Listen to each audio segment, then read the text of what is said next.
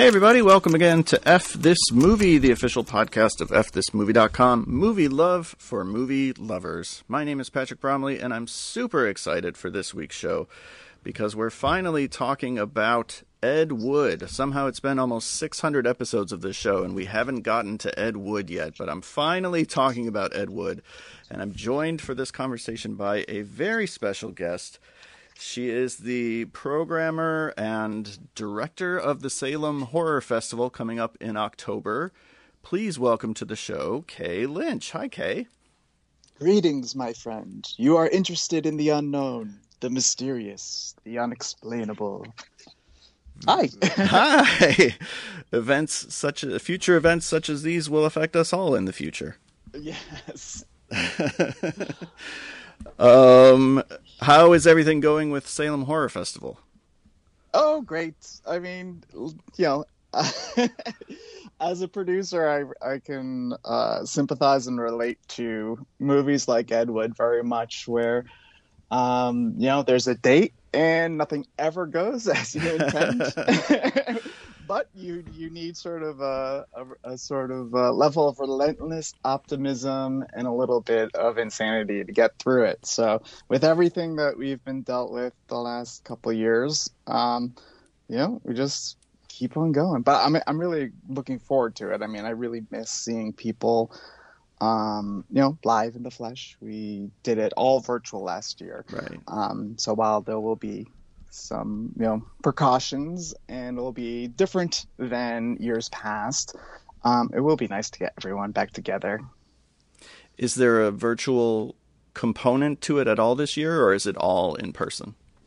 There will be. Um, so the live event happens the first two weeks of october and then the last week of the month we will do it virtually. Oh very cool yeah, so why not just do two festivals at the yeah, same time? Yeah, right. Exactly. that sounds easy. Yeah.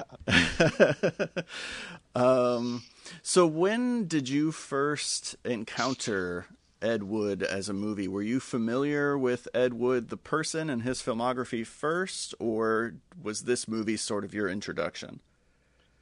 Um, this movie, I mean, I found out about this movie through my love of Tim Burton in high school. Um, so yeah, I was, you know, a quick, fast fan um, of his work with Pee Wee, Beetlejuice. Um, but I remember reading a book about um, Burton. Um, I forget which book it was. It was some kind of biography, and you know, they talk about the movie Ed Wood, and so that's how. I, I first became aware of it, and so because of that, I tracked it down and you really, really loved it.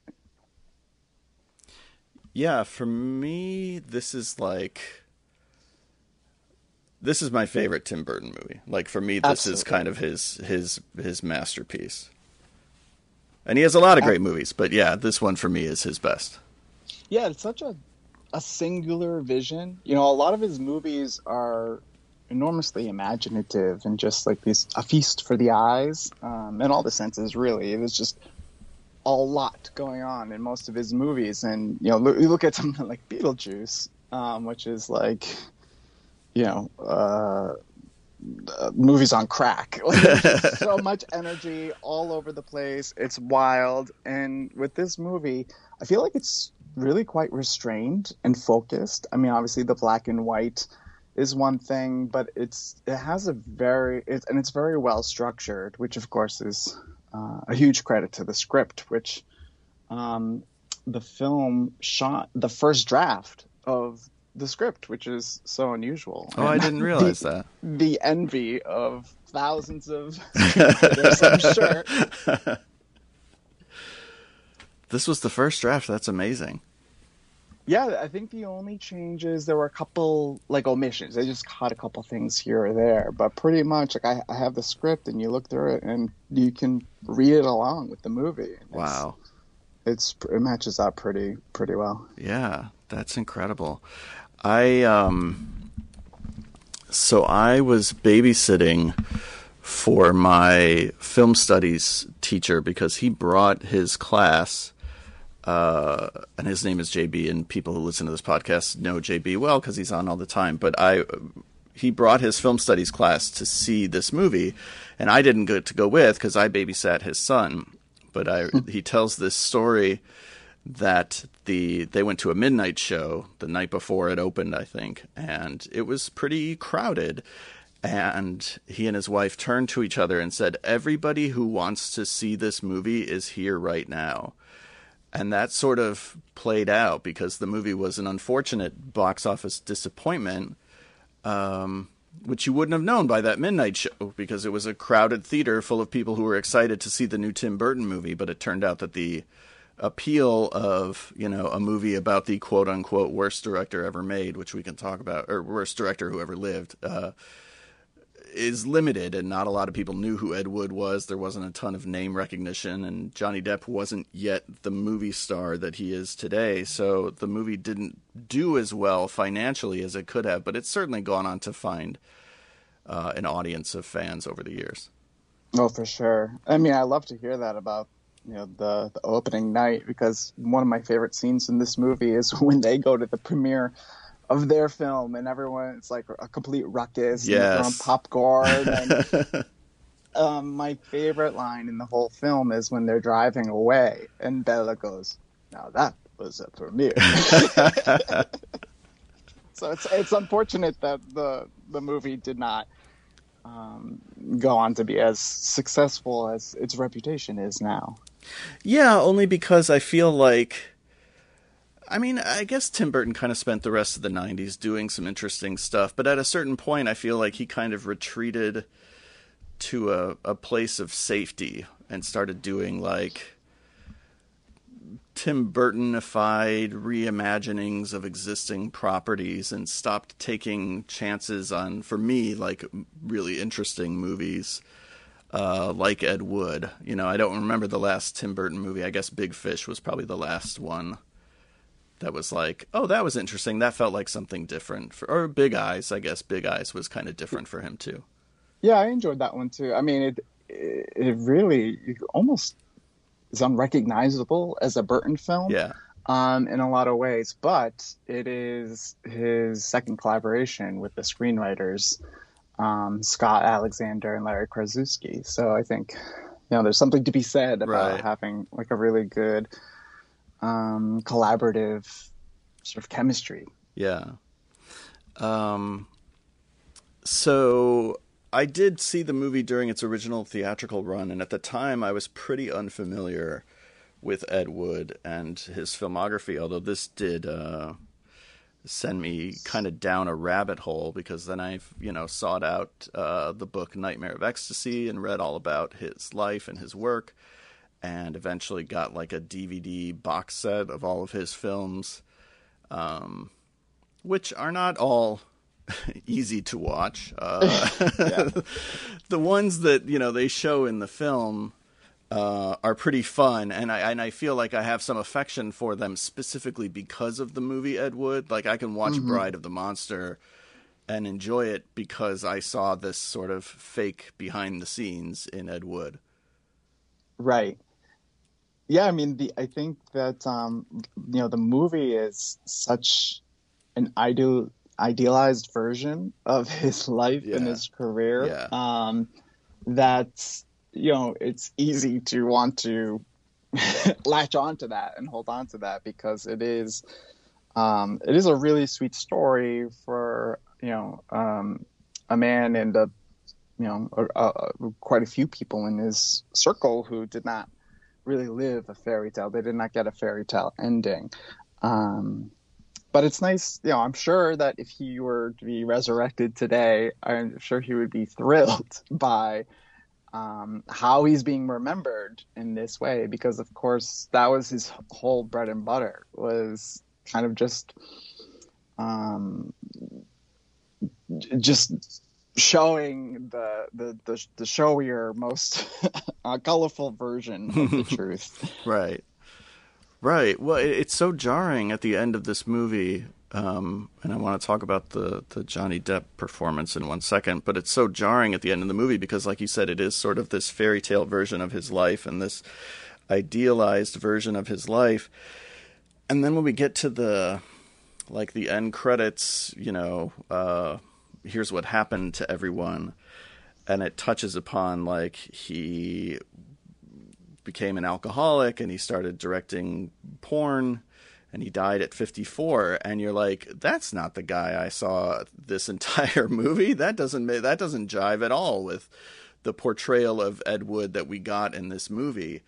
Um, so it is an interesting collision of reality and fiction in that moment uh, yeah, absolutely. And um, but there is so you know, of course, he's super sugar coated throughout. Like he's just relentlessly optimistic. But some of my favorite moments of his performance are when you can see how like maniacal he is underneath that sheen, especially when he's like, you know, pitching to producers and just trying to get the or like directing the actors and he's got this big smile and wide eyes on his face, but you can tell beneath him he's just screaming.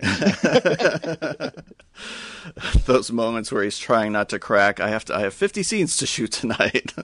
yeah, exactly and you know, again, as, as, I've been producing events for 15 years, and that is, it's just this sort of uh, masked neuroses that, that you know it often requires just to to get things done because you have to balance so many personalities and you're under so many constraints. Um, and you just try to plow through. And I love, you know, I, in a lot of ways, I think Johnny Depp is playing two performances at once in terms of like the the sort of happy upbeat Ed Wood and then the more uh like stressed out like the guy under the surface. Is that kind of what you mean? Yeah also like the tension between art and commerce because there's the side of him you know he thinks he's an auteur. He thinks that you know he's making these um you know these artistic statements or achieve you know he's he's trying to maintain the integrity of his stories and his vision. Um, but at the same time, he's acutely aware that it requires money and having to seek the relationships, um, build relationships with people who have that money to, to bring his vision to life. And so I think that also is at play where he's, you know, really eager to get his vision on the screen, but the realities of producing anything really is so stressful right. and there are so many challenges that um, you know he's constantly trying um, to to marry those two concepts together right. much like in the scene where he meets Orson Welles um, I think that that is essentially the mission statement of the film where he says um, or Orson Welles says, like the visions are worth fighting for. Why spend your life making someone else's dream? I think that was ultimately that's you know Ed Wood's challenge that he spent his life trying to overcome. And uh, part of what I love about that moment is that you can tell how autobiographical it is for Tim Burton as well. Um, and he's a guy who, you know, has had to, he's had his his struggles in terms of marrying what you talked about art and commerce where it's like i'm making i'm working in these enormously you know you look at something like batman where there's so much pressure and there's so you know that is a, a commercial film if ever there was one and he's struggling to still make it a tim burton movie and he's very successful at doing that you know more so than i think a lot of the auteurs of his generation i think Tim Burton managed to make Tim Burton movies inside of a commercial Hollywood system. But that's not easy to do. And you can tell that, you know, there's something that resonates with Ed Wood's struggle inside of Tim Burton. Yeah. It, and, you know, it, Tim, his style sort of become a house style in a way. You know, he's able to he's found a way to sort of like mainline the per the Burton like esthetic mm-hmm. in a way that it feels a little feels less authentic because of it. Like he's kind of just come up with this this sort of like default mode where it feels like a Burton film, and certainly there's you know so many people who have been inspired by him that he's now can work with, um, who kind of feel like they know what he's going for. and um, when you know you're younger and you're trying to prove your merit, um, and you know he didn't know when he made this film, he didn't know he was going to go on to have the kind of career that he did.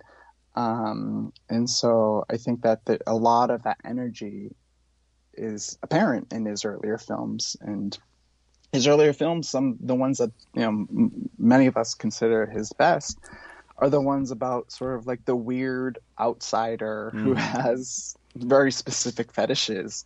um, and I mean, I, I'm sure that's that's like reflective of who he is. So I think a lot of his films end up being most successful, um, you know, as as a as a finished film, are the ones that probably he related to the most. Mm-hmm. Yeah, for sure, where you can really feel uh, his voice and his personality and his even when you compare something like Batman to Batman Returns, it's like Batman Returns feels so much more Tim Burton. It's the kind of movie you only get to make because you made Batman and it made, you know, a billion dollars. And so now they're going to let you do whatever you want for Batman Returns. And again, commercially, that bites them in the ass a little bit uh, because he goes so far with making it a Tim Burton movie that it ends up turning some mainstream audiences off. But, you know, for film lovers, it's like, it's the greatest because you get to see this sort of pure unfettered id of the director on screen. Yeah, and it's all it's a combination of his inspirations and influences too. He's kind of just like a kid in a right. sandbox. Right, exactly. um, and Ed Wood is, you know, very much a movie about a group of misfits. It's sort of that classic Tim Burton uh, story of a group of outsiders, a group of misfits coming together, you know, for a common purpose. Um, with Ed sort of being the figurehead of all of them. Um, and when we were talking about shows to do, one of the other shows that you possibly mentioned, or one of the other movies that you mentioned, is possibly wanting to do a show on was Cecil B. Demented. And as I was watching Ed Wood, I was like, well, this is interesting because those movies have a lot in common, obviously, that they're both about these outsiders kind of making outsider art. And is that something that resonates with you? Very much so, because Dolomite is my name is a huge, like, I lo- adore that movie. Um, I also really equate this movie with Matinee. Oh um, yes, Love and that you know, I, I, think William Castle as a you know Hollywood figure is has a lot in common with with Ed, and certainly Burton and Dante yeah. kind of come from the same school of um, film geeks made good, um, and they both have. I mean, all these films, even Cecil, probably the least of the four, um, but it's still there. Has so much heart in it. Dolomite is my name. There's just so much heart in um, in these films and, and a love for creating art um, that uh, it, it's just really inspirational. Um, you know, people say it all the time. It's like a miracle that any film is ever made. Um, and you know that's not enough for it to be considered great art. Right. But it's regardless, it's still a huge achievement. And while you know Ed Wood may not be considered you know um, uh, an, an artist in the classical sense. Um, he, you can't say he wasn't a leader. I mean, for him to have accomplished all of this, people did need to trust him, um, to like him, uh, enough to follow him, enough to you know work for free or next to nothing. Um, so I, I, think that uh, another element of of his legacy and um, of what makes this film really special is that people still look up to him, even if they're in their own little corner of mayhem and perversity. yeah, there's even that moment I think in the pool near the end of the film when everybody's getting baptized, where the Bill Murray character says, "How do you do it, Ed? How do you get all these people to to follow? You know, I don't remember the exact line, but to follow you into this, right?" Um, and yeah, that becomes apparent even when sort of Vampira, who has her own corner of celebrity, as you said, uh, becomes part of the Ed Wood company. You know that she eventually, and part of it is because it's financial necessity. She's recently been fired and she needs the job. But he's been pursuing her for the entirety of the movie, and eventually gets her into his little troop of of misfits, and it's beautiful. Yeah, and and really almost entirely a product of um, just him never relenting. You know, I mean, just constantly asking. Yeah, I think that's right. a, a, huge lesson um, from this film, and I think you know people in any sort of um, study of the arts that you know people want to be successful. You have to get used to hearing no and not taking it personally and just never stop. I mean, it's really about standing up. Um, you know, after every time you fall, just keep going, keep going, keep going, and through sheer will, it's it's possible to get there. Um, you know, it helps when you have the right connections, or you already have money, or um, you know, you are an extraordinarily talented artist. But even sheer will can can take you places. Is that something that you carry over to something like Salem Horror Festival? Oh yeah, absolutely. I mean, it's um, live events uh, in particular, the extremely risky, difficult, expensive to do at you know the level that I'd like to do them at.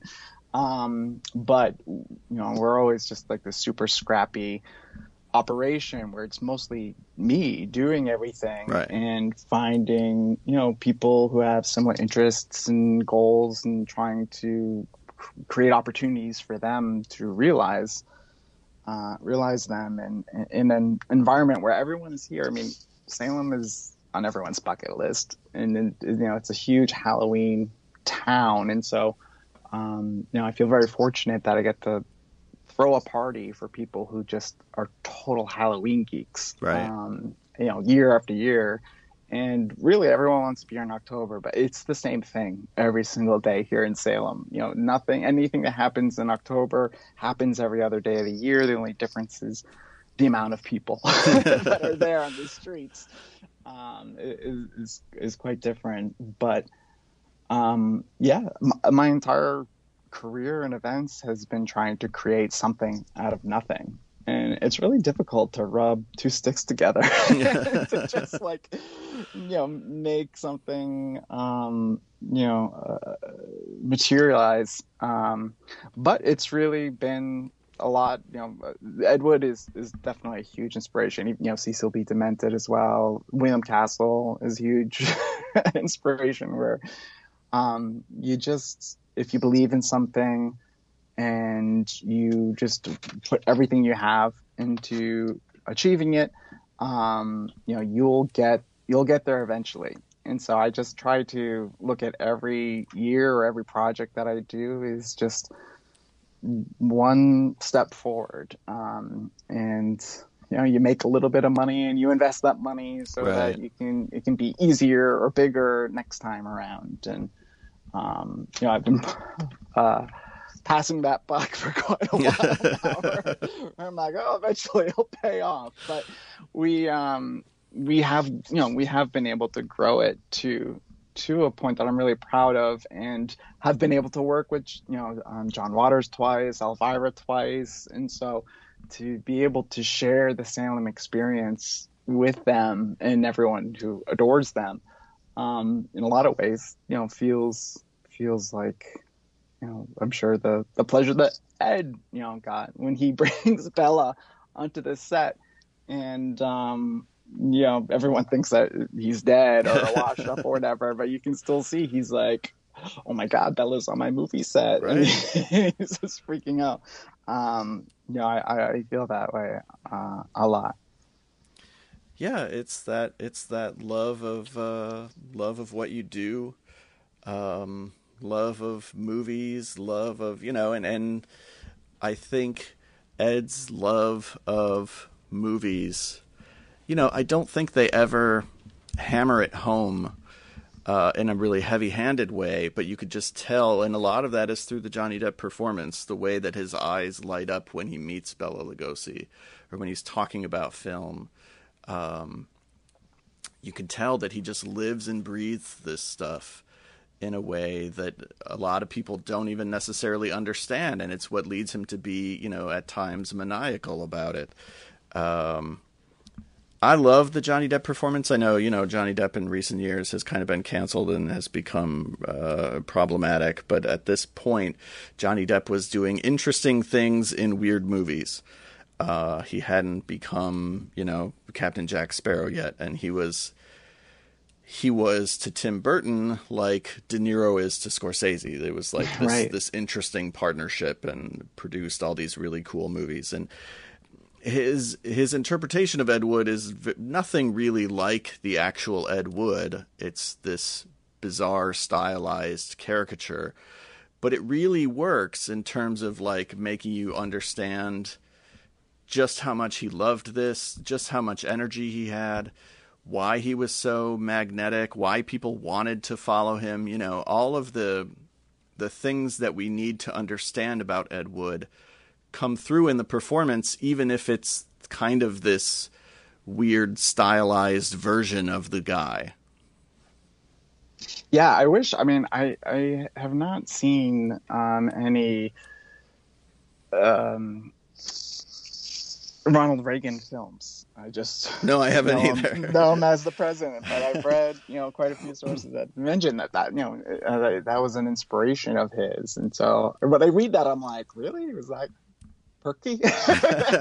really, so you know, I am eager to finally kind of see where that where that's come from. Um, but yeah, I mean, you know, Johnny has a lot of issues um, in his in his personal life, but I, I do think that his talent you can't deny. I mean, the, you know, his his career, the performances, his choices are a big part of that. What he you know chose, you know, the, the projects that he chooses to work on.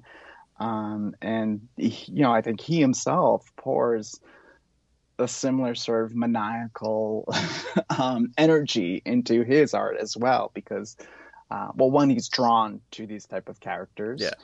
Um, and you know, as an actor, you're, you know, uh, especially at this time in his career, you don't know where your next paycheck is coming from. I mean, nothing's guaranteed, and so um, you're just taking these risks and throwing everything you have you know added and and much like Burton was at the time you know you, the energy I think just emanates from that.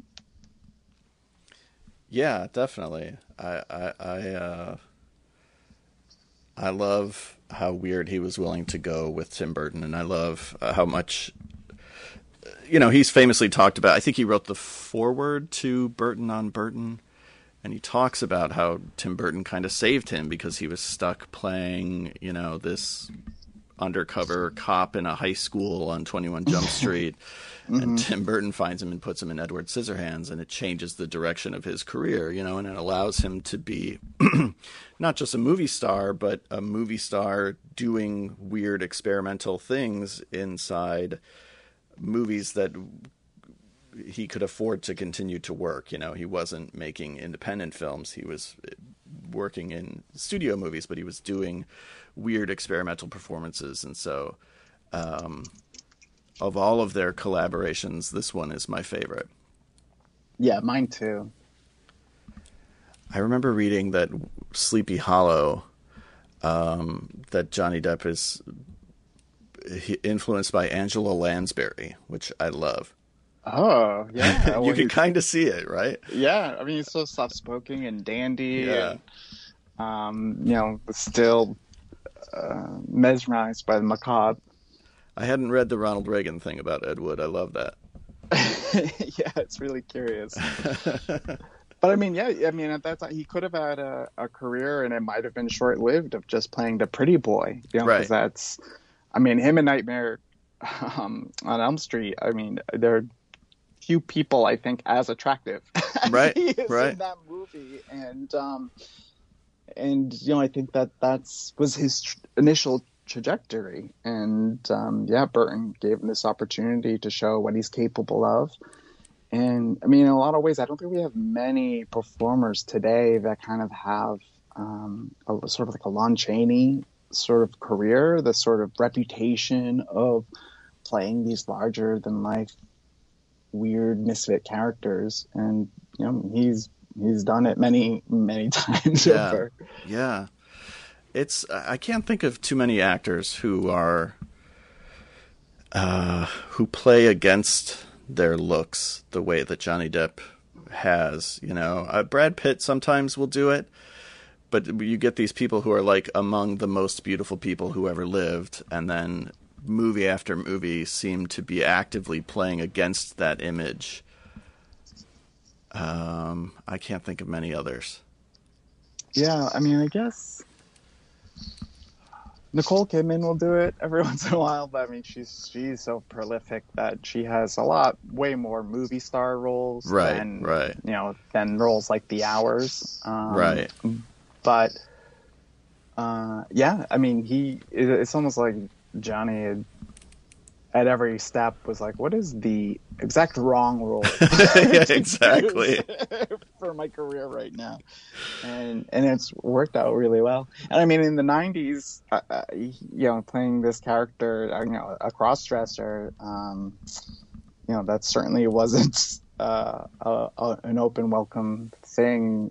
Certainly not in Ed Wood's time, but um, even in the '90s. Right. And, uh, I also read that he had agreed to do the project within like 10 minutes. so the Angora sweater thing was a big selling point. And I'm sure he was like, oh, that's interesting. That's strange, or people will see that as being strange and something for him to sort of get into. Right. And, um, and he did get to meet Ed's wife, uh, who came to the set a couple times. Oh, that's great.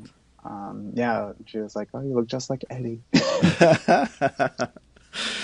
One of my absolute favorite moments in the movie comes very early on before the reveal, uh, you know, that he's been wearing the clothes. Um, he's lying in bed and uh, Sarah Jessica Parker says something about, have you seen my Angora sweater?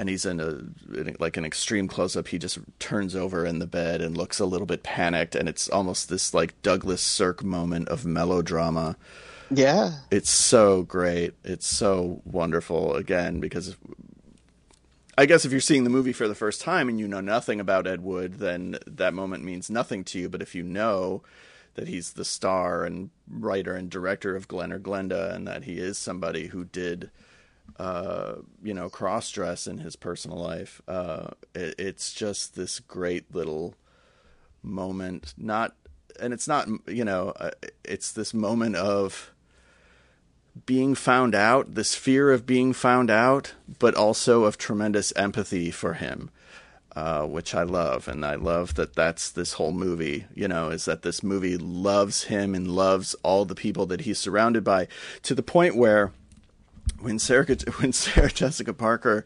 finally has her freak out, and her freak out is, you know, kind of valid uh, when you step back and look at what she's saying. But because we're so invested in this movie and we're so invested in these people and we love them so much and the movie loves them so much, we're so on their side that she very much becomes the bad guy in that moment. It's like, why would you say these things to these people? That's horrible. why? How can you do this? Yeah. This is not the real world. You're surrounded by weirdos and freaks. right. And it's like, you can't say that. That's a horrible thing to say. We love these people. yeah.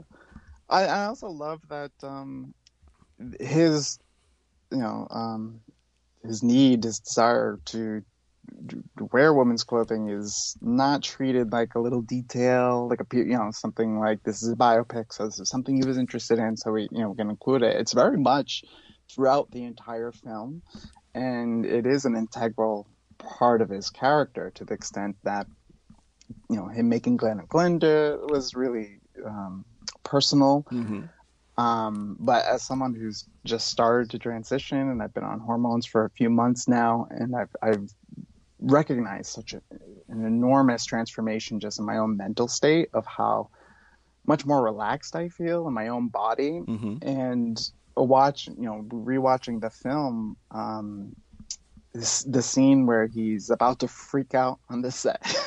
he's like, "Wait, I'm gonna go backstage." He puts on the sweater, comes out, and it's almost like he he took a Valium. Right, right. like, okay, I feel centered. I feel you know one with who my with my spirit and soul, and you know, let's do this. And so, you know, I, the the movie never um, looks down on him, and it um, it really shows how important and integral this part of him was to you know him being himself, and um, and you know Ed has told many lies or fabrications about himself, his life, his history. But one of the stories, sort of apocryphal stories that gets told, is when he was fighting in the war, um, that he was so afraid that he would get shot down because he was afraid of people um, having to go to the hospital or people discovering that he was wearing women's clothes under his uniform. Right. Yeah, um, I've so heard who knows if who knows if that's actually true. I mean, that seems like a a pretty huge commitment to, to those lengths to go into the battlefield like that. But I don't know. Who knows? He's a unique person. Very much so. um, yeah, I, I love that his his big freak out during Plan Nine at the end when he leaves the set and kind of storms off and he goes and meets Orson Welles and when he comes back he's wearing as you said the women's uh, clothing and that that's it's not called attention to. Um, it's never in the movie treated as uh, like a joke or a laugh. Um, it's just an understanding of who he is. And and I like too that there are even lines of dialogue that attempt to sort of understand the difference between uh, you know I cross dress and I'm a homosexual uh, where Patricia Arquette's character says like so you don't like sex with girls? And no I love sex with girls. Yeah. Uh, you know this is just a part of who I am and it's just a thing that I do but it doesn't it tries to understand the difference and I appreciate that. In 1994 I don't feel like there was a lot of art that was doing that No, not at all. I mean, so yeah, so there's, you know, they they out they sort of um, delineate sort of the, the line between, um, you know, homosexuality, transvestitism, even transsexualism with the Bill Murray character, even though he doesn't ultimately right go through with it, but he does, you know, after making Glen or Glenda, he's like, you know, your film really inspired me to just go out there, put myself out there, be who I am. Goodbye, penis. um, and so, I mean, I do think to a certain extent that is treated like a little bit of a joke, especially, you know, he, he backpedals that pretty quickly with odd, uh, ominous backstory about how in he went to Mexico to get the operation. He got in a car accident, and like this band of mariachi players somehow saved his life, and he had a moment where he realized he didn't want to transition. um, they don't really fully explain what happened there, but um, there's like a whole movie there that I want to see I know. Well, his whole character, I'm like, I just want to go on adventures with him. You know, what I, mean? I feel like whenever he's not on screen, something crazy is Right. happening. And and Bill Murray in this role is he's he plays this character so comfortably, um, you know, as a performer, but the character himself is so comfortable in his own shoes as you know a gay man and um, or a queer person. Um, I love when they find the the Bela lookalike, and he's like, "Okay, now call call a cocksucker."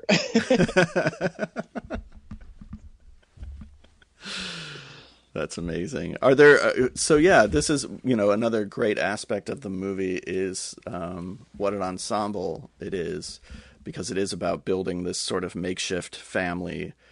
Um, and I'm always a sucker for movies like that that are about, you know, building your your own family, I think because I have my own family issues or whatever, and have kind of had to do that, you know, in my own life is build a, a, a, a not a replacement family, but just a, a, a new family. Um, and so this movie has this amazing ensemble, and some of it is, you know, from sort of Tim Burton's own company, the way that Ed Wood had his own company that he worked with. So we get some familiar Burton players, including including Johnny Depp and Jeffrey Jones, and uh, he would work with Martin Landau at least one other time at the opening of Sleepy Hollow. Mm-hmm. Um, but who are the the standouts to you in the ensemble? Well, I mean, at its core, I think this movie is really about Ed and Bela's relationship. Definitely. Um, and just the performance that Martin Landau gives in this film is out of this world. I mean, it's just the amount of compassion this film has for him, and um, just the gravitas that he Martin Landau captures in this film while still playing a man who's down on his luck and you know re- at the lowest point of his life. He's a, he's addicted. He's broke. He's um, you know he's looked at as a failure. Um, yet this film just falls over itself in adulating him and yeah. giving him so much dignity um, without shying away from the, the darker aspects. Yeah, absolutely. Again, that's I, I think part of this movie's genius is that it doesn't necessarily it it it sugarcoats certain aspects of I would say the Ed Wood character, mm-hmm. um, without necessarily sugarcoating others, as you pointed out. Uh, but it doesn't shy away from the darkness of the Bela Lugosi character um, and it it shows us a man in the throes of addiction. Um, I mean, the scene where he goes into the rehab uh, and is just screaming in his hospital bed is haunting and awful, uh, and and brilliantly acted, you know, by Martin Landau. This is one of those performances where a, a part of that is because of the Rick Baker makeup, but you just you truly forget that you're watching Martin Landau, and he really does become Bela Lugosi. He, he, he seriously does. I mean, it's it's unreal. Yeah. That that that this is only makeup. Like, well, I mean, in his performance, right? But it's right. you know the the black and white helps. I, I imagine to, um, but it is truly uncanny, and um, yeah, like the the moment where he's in rehab and the press come to him. Oh yeah, and yeah. he's you know really from outside looking in, he's like this sort of pathetic figure, but he feels like he's the biggest celebrity at that time right. because people are just paying attention to him. The first celebrity to check into rehab, as he points out. Right, which I laugh at because it's like, right, you were the only person. right, right. There's never been any other celebrities um, but yo, the, in in the, this film has received a lot of criticism of of sugarcoating the Ed Wood aspect. You know, uh, people talk about how Ed Wood was one of the people who uh, manipulated or took advantage of Bela, um, at least to some degree. I mean, if you when you're a director, you're exploiting your actor in one way or another. But to the extent that he Bela had an addiction, um, and um, you know, was in a position where he couldn't ask for big paydays and whatnot.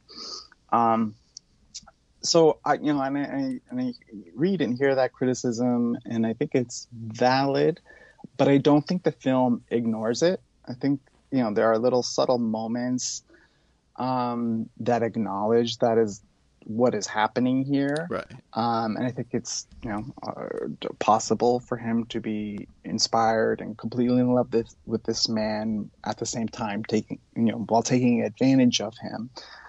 Um, but as a film, what makes this film so successful is not that it is 100% truthful, but that it, it is a singular vision. I mean, the choices that are made that Burton makes with this film um, is all purposeful and the sort of the the sugar code aspect, the relentless optimism. These are all like essential to the film working, um, and it's just such a tightly wound script and all the themes and character motivations are just so perfectly wound that if you were to lean into all these um, these accuracies, I think it would sort of water down the the vision of the film.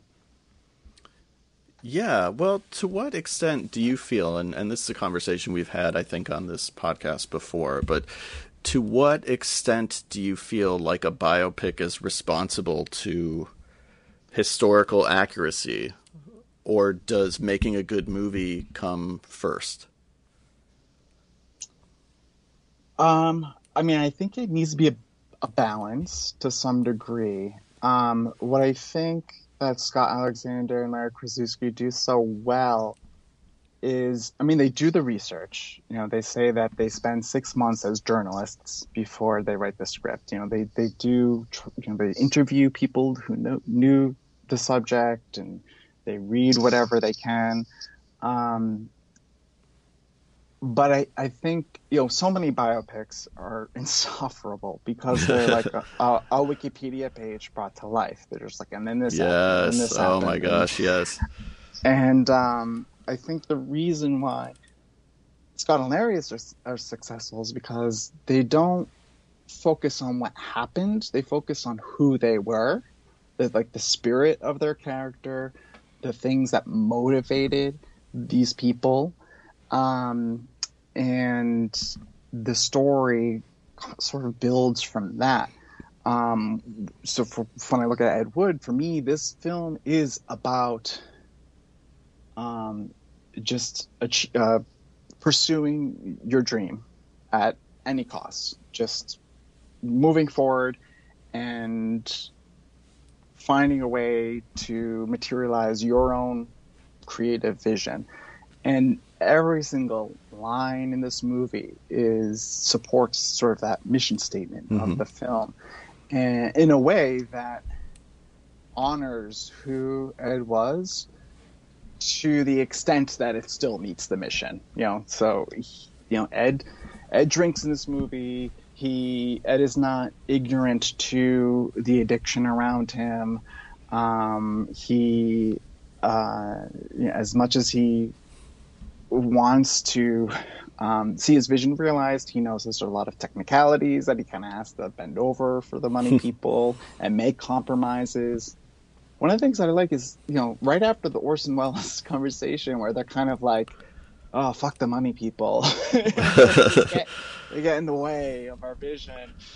Um, yeah, and Orson has that great line. He's like, oh, I hate when that happens. When he's like, oh, they want to recut the movie. I hate when that happens. There's a lot of like really cool little inside jokes there. But he does, in, in very shortly after, in making Plan Nine. I mean, I think before it's before the Orson Welles scene, where the the finances are like, you know, we should we should change the title um, to you know, to to plan. Mm, I think it was said Plan Nine, or yeah. it was Plan Nine from Outer Space at that time, and he was like, "That's ridiculous." Um, and you know, he's basically, you know, again, fuck, fuck the money people. But then after the conversation with Orson Welles, and he's watching, you know, the a cut of the film, and he's like, "You know what? The title ain't that bad." Yeah, I do like that they do give a moment to say that some of these compromises are are fine. You know, I mean, like there's still any film, even though it is driven by the vision of the director, um, is still a collaboration, and the end product is never what anyone specifically imagined would come out. It's just so many things happen, um, and the film that is the result of it is just sort of this organic uh, product of, of that effort. And so I do like that they do give some room for, um, you know, the money people having a little bit of wisdom. Yeah, that right. That their suggestions aren't necessarily completely terrible, and that that is a it is a necessary evil in the movie business. You know, um, the money has to come from somewhere, and sometimes those people are going to have opinions about casting or about titles or about and they're the ones who point out, you know, the aren't they the ones who point out like the gravestone fell over? yeah. Which yeah, I'd probably ignore. Yeah, Tor Tor just getting stuck in the door. That's a problem he would face every day. yeah. There's so many great lines uh, in the movie. Um, are you a fan of the the actual movie Plan Nine from Outer Space? I mean, uh, like like you said, only to the extent that this movie has given it that affection. Right. I mean, okay. And I've only seen that movie. You know, I, I've I only saw that movie as uh, the result of this film. So Right. I, I, you know, I don't even think it's possible for me to um, have any other context to some degree. I, I can't really divorce that. Um, but I, you know, for me, it's like his films are these really charming relics. I I wouldn't necessarily. I mean, I, I there was a few times where I was like, I should really watch these again for prep for this podcast. Uh, I, I just ended up with like, but I really don't want it. I, I I like them enough as they are, you know, Yeah. just as the, the ideal, like this film, the idealized version of them. And you know, while I might not be completely motivated to watch them, I do appreciate that they exist. I do appreciate his um, sort of corner of Hollywood history. I do appreciate that he has this uh, legend about him and that his reputation has been reclaimed in a way. You know, this golden turkey, all that shit, like, you know, kind Right. of making fun of him. Um, and, and I do, I do love that. And much like he did in real life in the studios, just, you know, and people seeing him wear women's clothes. I mean, he was constantly put down, I'm sure, and, and derided. But you know, he reclaimed it. He's like, "Well, this is who I am," Yeah. and uh, I, I do love that his reputation is, "Oh, cool! If I'm the worst director of all time, then everyone knows who I am." I think there's just a, a such a worse version of this movie made by somebody who has no affection for him, who signs on to make a movie about the worst, you know, quote unquote, the worst director ever, um, and that the whole movie is just is is the joke about the headstone moving. That the whole movie is look at how bad every decision he made was. Um, and uh, there was like a little bit of it in uh, something like the disaster artist for me is like a little bit of that where it's just like haha look at the bad movie that Tommy Wiseau made Tim Burton has so much affection for Ed Wood and so much affection for the movies I, I love I just love the shot where and I love Patricia Arquette period, but I love her in this movie as sort of a contrast to the Dolores Fuller character that we're presented with two different partners for Ed, and they're very, very different. Dolores Fuller is sort of tolerant to a point, um, where it's a little bit like because of what Ed can do for her. Um, right. and when she realizes, you know, she hits a breaking point and she has her freak out and she leaves. And Kathy Wood, or Kathy O'Hara, you know, as she is in this movie, um, isn't necessarily looking for anything from Ed except that partnership. And th- so there's that shot of her just painting the the UFOs, sitting at a table painting the UFOs, and I love that shot so much. A because of what it says about their partnership. B because of what it says about filmmaking and just like it takes a village, you know, and everybody it's all hands on deck. Everybody has a part to play. Um, but also because it's it's reverential. It's not oh my gosh, look what they're doing. They're painting the UFOs and he's going to put them on strings and dangle them and look how bad it looks. For Tim Burton, like he that's the part about Ed Wood that he loves. He loves the UFOs on the string. Um and I could just uh, imagine such a worse version of this movie being made uh, by somebody who doesn't have that same affection. Oh, absolutely. Talking about the the relationship with Kathy, my favorite um, sort of sequence in the film is when they're at the carnival and they're they're walking. It's, for me, the best shot in the movie where they're they're walking through, and there's the um, the Ferris wheel is sort of spinning right behind him. The camera is low, looking up at them, and beyond um, behind Ed, the, there's this carnival of lights. The Ferris wheel is turning, and it's sort of this kaleidoscopic um, sort of shot where Ed is talking about his childhood and what inspired him and why he does what he does. And then they come up a, uh, across a dark ride, sort of like spooky House of Horrors. And they go in, and it's like, oh, you know, all the really cheesy gimmicks that these dark rides have, much like all the cheap gimmicks that he puts in his movies. Mm-hmm. But there's that point where the ride shuts down and the lights go out, and all that artifice, all sort of pomp and circumstance that he's drawn to and has devoted his life to, in that moment he reveals who he really is, and um, you know the fact that she accepts him Mm-hmm. is just you know really really touching. Yeah, And then the ride kicks up again. Right, right. The movie continues, but I just I really love the the choice there, where they just remove all the artifice from it to kind of bare him. hmm Yeah, and that he sort of leads with that, as opposed to the way he was with Dolores, where it was something that he had to, that he spent so much time hiding who he was, and that it took the production of Glen or Glenda for him to sort of come forward with who he really was. Um, whereas with Kathy, it's something that he, you know, reveals right from the get go, and she accepts, as you said, she accepts him right away. Yeah, and it's out of respect for her. He's like, I really like where this is going. I don't want to fuck it up, so I better tell you now. Right. so just yeah, it's, it's it's really sweet. Yeah, no, their their relationship is is great, and and it, it's we don't get a lot of it in the movie because she enters the movie pretty late. Yeah. She's in a lot of ways. She's like the angel that Sarah Jessica Parker portrays in the very beginning when she like drops down on the string in the, the- theater. Yeah, yeah, yeah. And in a way, but she that's the kind of role she gave. She just sort of drops into his life and is this, um, you know, almost like the the better version Right. of you know the more idealized version of Dolores. Yeah, absolutely.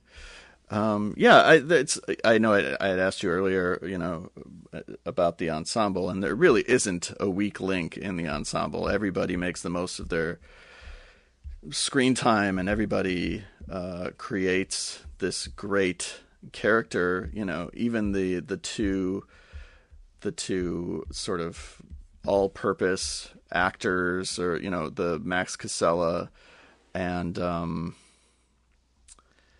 shoot, who's the other guy? Um, I can't remember his name. The the, the other uh, Max Casella's like buddy. Uh, you know, Max Casella for me at the time was like, oh, he's Doogie Howser's friend, and so to see him show up in this movie, oh, Brett Hinckley, Brent Brent Hinckley, um, is the other actor. Uh, Oh yeah, when he yeah he what does he say? He, he confuses him for Karloff. right. like- Karloff can smell my shit. Fuck you. Oh, it's so great. Um, Karloff can smell my yeah, shit. and uh, Max, he, he looks I don't know, he just always perpetually looks like a newsboy to me. Oh yeah, for like sure. He definitely looks like he belongs in that time period. Um, but even they, you know, as just sort of these all-purpose, like they're actors, they're grips, they're all over the place, um, but they are committed to Ed, and it, it's it's so lovely, you know, the way that they are committed to him. Um, and I love, I don't think I knew this detail, but I love the little detail at the end of the movie during the like the where are they now section where it says that he started the that Paul Marco is the president of the Paul Marco fan club. oh yeah, Yeah.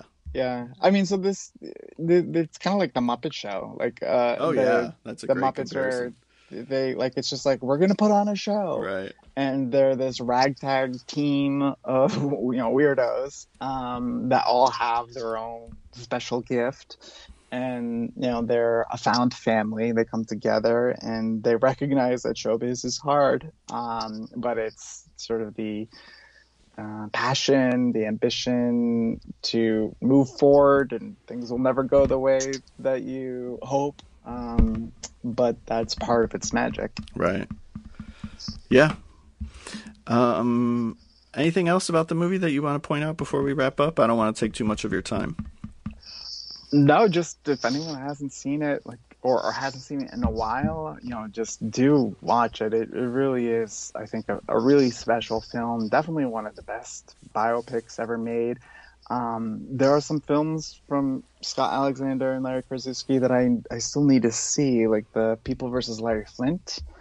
Um, I've yet to see, and um, Man on the Moon I haven't seen either, which uh, shares you know s- certain elements to Ed's story, you know, Yeah. in a way that sort of like weird outsider. Yeah. Um, and they're all, from what I understand, uh, and their entire, they made a career out of these unconventional Mhm. biopics Mhm. about people whose story is not. I mean, no one's story is cut and dry, but you know, there's there are certain characters that are a little more complex than others, Right. And um, I just I hope that um, they continue to make films. I think that they are great inspiration or great role model for writers. I've been listening to a lot of interviews um, that they give, and I think that there's, there's just a lot to learn from them about their process. And there's just too many goddamn horrendous biopics. like, really, there's a lot of room um, to to make them, you know, more imaginative and soulful. yeah. Um, but yeah, no, I just I think this this is this is one of my all time favorite films. The Yeah. film that matters uh, a lot to me personally, deeply, um, professionally. I refer to it all the time when I'm feeling at my lowest. I try to imagine, you know, uh, having a drink with Orson Welles. um, and I think that there's a lot of people who could, you know, feel will will feel the warmth from this film. Yeah, for sure. Um, no, that's beautifully said. Thank you so much. Where where can people find you online or find out more about Salem Horror Festival? Sure. So our website, salemhorror.com, we've got gosh, almost like a hundred films and Oh like gosh. shorts. We have like 25 features. We're gonna end up featuring like 50 shorts. We're doing a tribute to um, George Romero, who is another person who um, just kind of picked up a camera and said, "Fuck it, I'm gonna do it my way." Yeah.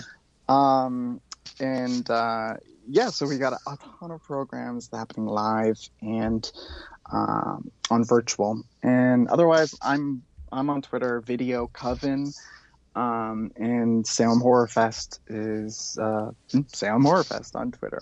Um, but yeah, we are really excited for October, and um, just whether or not you can make it in October, we do just encourage everyone to come to Salem any time of year. Like there really isn't a bad time to to visit, and it's a it's a really special place. I mean, obviously, there's a lot of history here, a lot of very bad bad, ju- bad juju.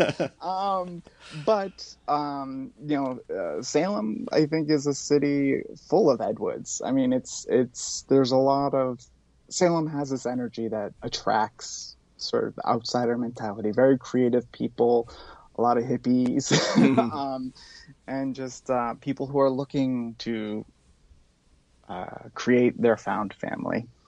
Um, so yeah. Awesome. Well, thank you again so much for talking about this movie with me. It was a real pleasure. Thank you. I had a lot of fun, and it was great speaking with you. Awesome. All right. Well, thank you guys. Thanks. Uh, thanks for listening, everybody, and we'll see you next week.